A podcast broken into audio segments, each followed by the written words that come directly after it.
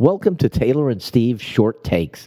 Every so often, when Taylor and I are chatting before we start recording, I have specific writing questions for her, and we thought we'd start recording her answers to those questions so that we could share them with you guys in case you were interested. It's not a full episode of the Taylor Stevens Show. These episodes will be short and sporadic, but if we think you guys would be interested, we will release them between the general episodes. So we just finished a recording episode. I think it was 342 when we were talking about storytelling. At the very end, Taylor uh, was was talking about at the movie Avatar and uh, the way special effects tied into craft and and the way words make us feel things. And I I I read something over the weekend that that got me thinking and it, I didn't want to ask this during the show because it would have taken us in a completely different direction.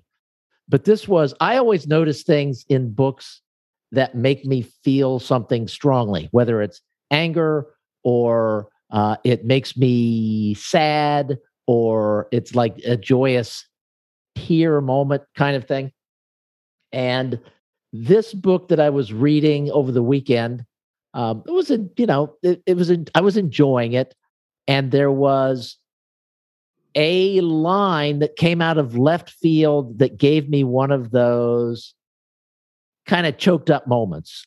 And i so i just kept going back to the line. It's like what was it about that? And it was you know it was just it it it created a feeling in me but i was comparing that to other books where they used a lot more technique to get to the point where they created that emotion and it was so much stronger and more memorable. And so that to me tied in very well with what you were saying about special effects and the use of special effects to uh, in, in film and, and how that ties into craft in writing. So i just i just wanted to share that and, and get your thoughts on it.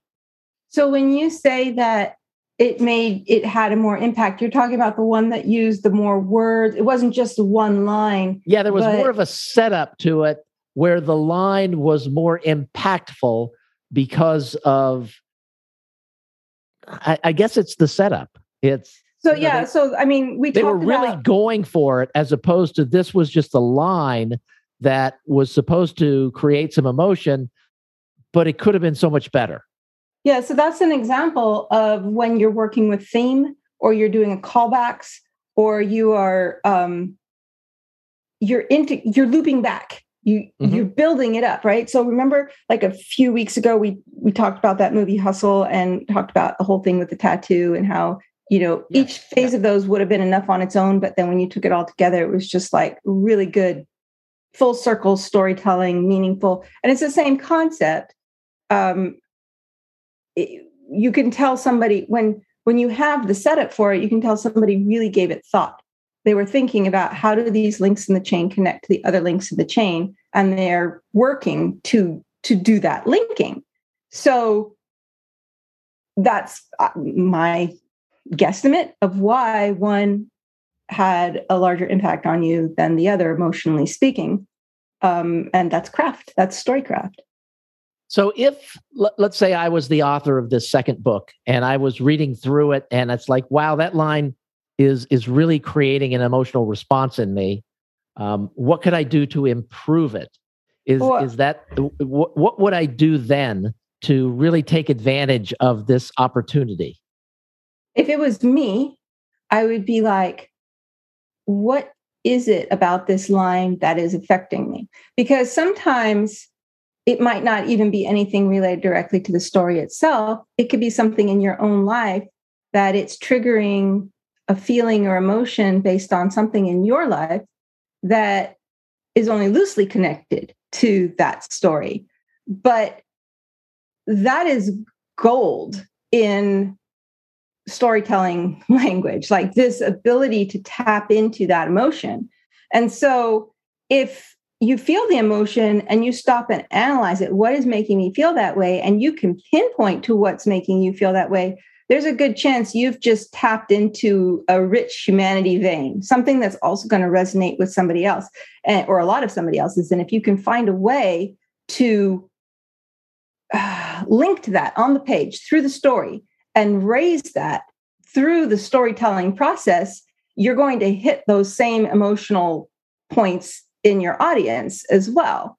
So, the reason why you would want to know well is it something that i'm reading on the page is causing me to feel that that, that way or is it something that is connected to my own life is because you're looking for the source mm-hmm. whatever the source is that's what you follow to connect to that emotion to harp on that emotion so let's use Munroe as an example right one of the reasons i think that readers connect with her so authentically is because a lot of the way that she processes and interacts with the world is as a loner who is an outsider who doesn't fit in and belong.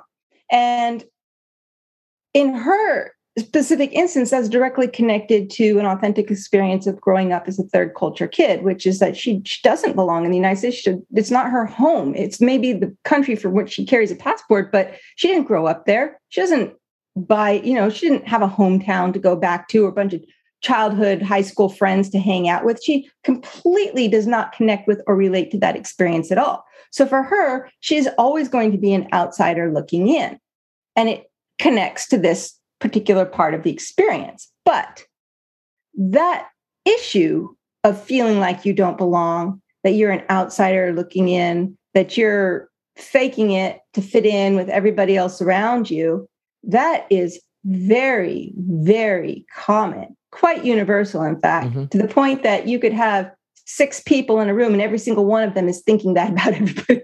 like, I'm the one here that doesn't belong. And so, even if the scenario that's taking place in the story is so far beyond what someone else could imagine, the humanity, the human condition, the emotions driving it, those people can relate to. And so, when you're able to tap into that, you will find something that speaks to your audience and connects with them. And it doesn't have to be this massive, um, you know, oh, I'm out to create something really deep and important or this work of lasting fiction, like, you know, it's going to come down through the ages. It doesn't have to be like that. You can be writing pulp, you can be writing just, you know, writing as fast as you possibly can and not even caring about the words because your goal is just to produce more books.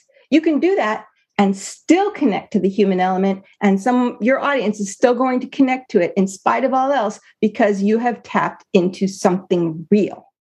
Even in the fakest, cheapest, rushed, let's just throw this story together thing, if you tap into that emotion, it's still going to be real. And you can write the most elaborate, beautifully prosed, and I know that's not proper grammar, but um, you know, just your your pure literary whatever, and miss connecting to that human element, and people will be like, hmm, okay, nice words, yeah. moving on.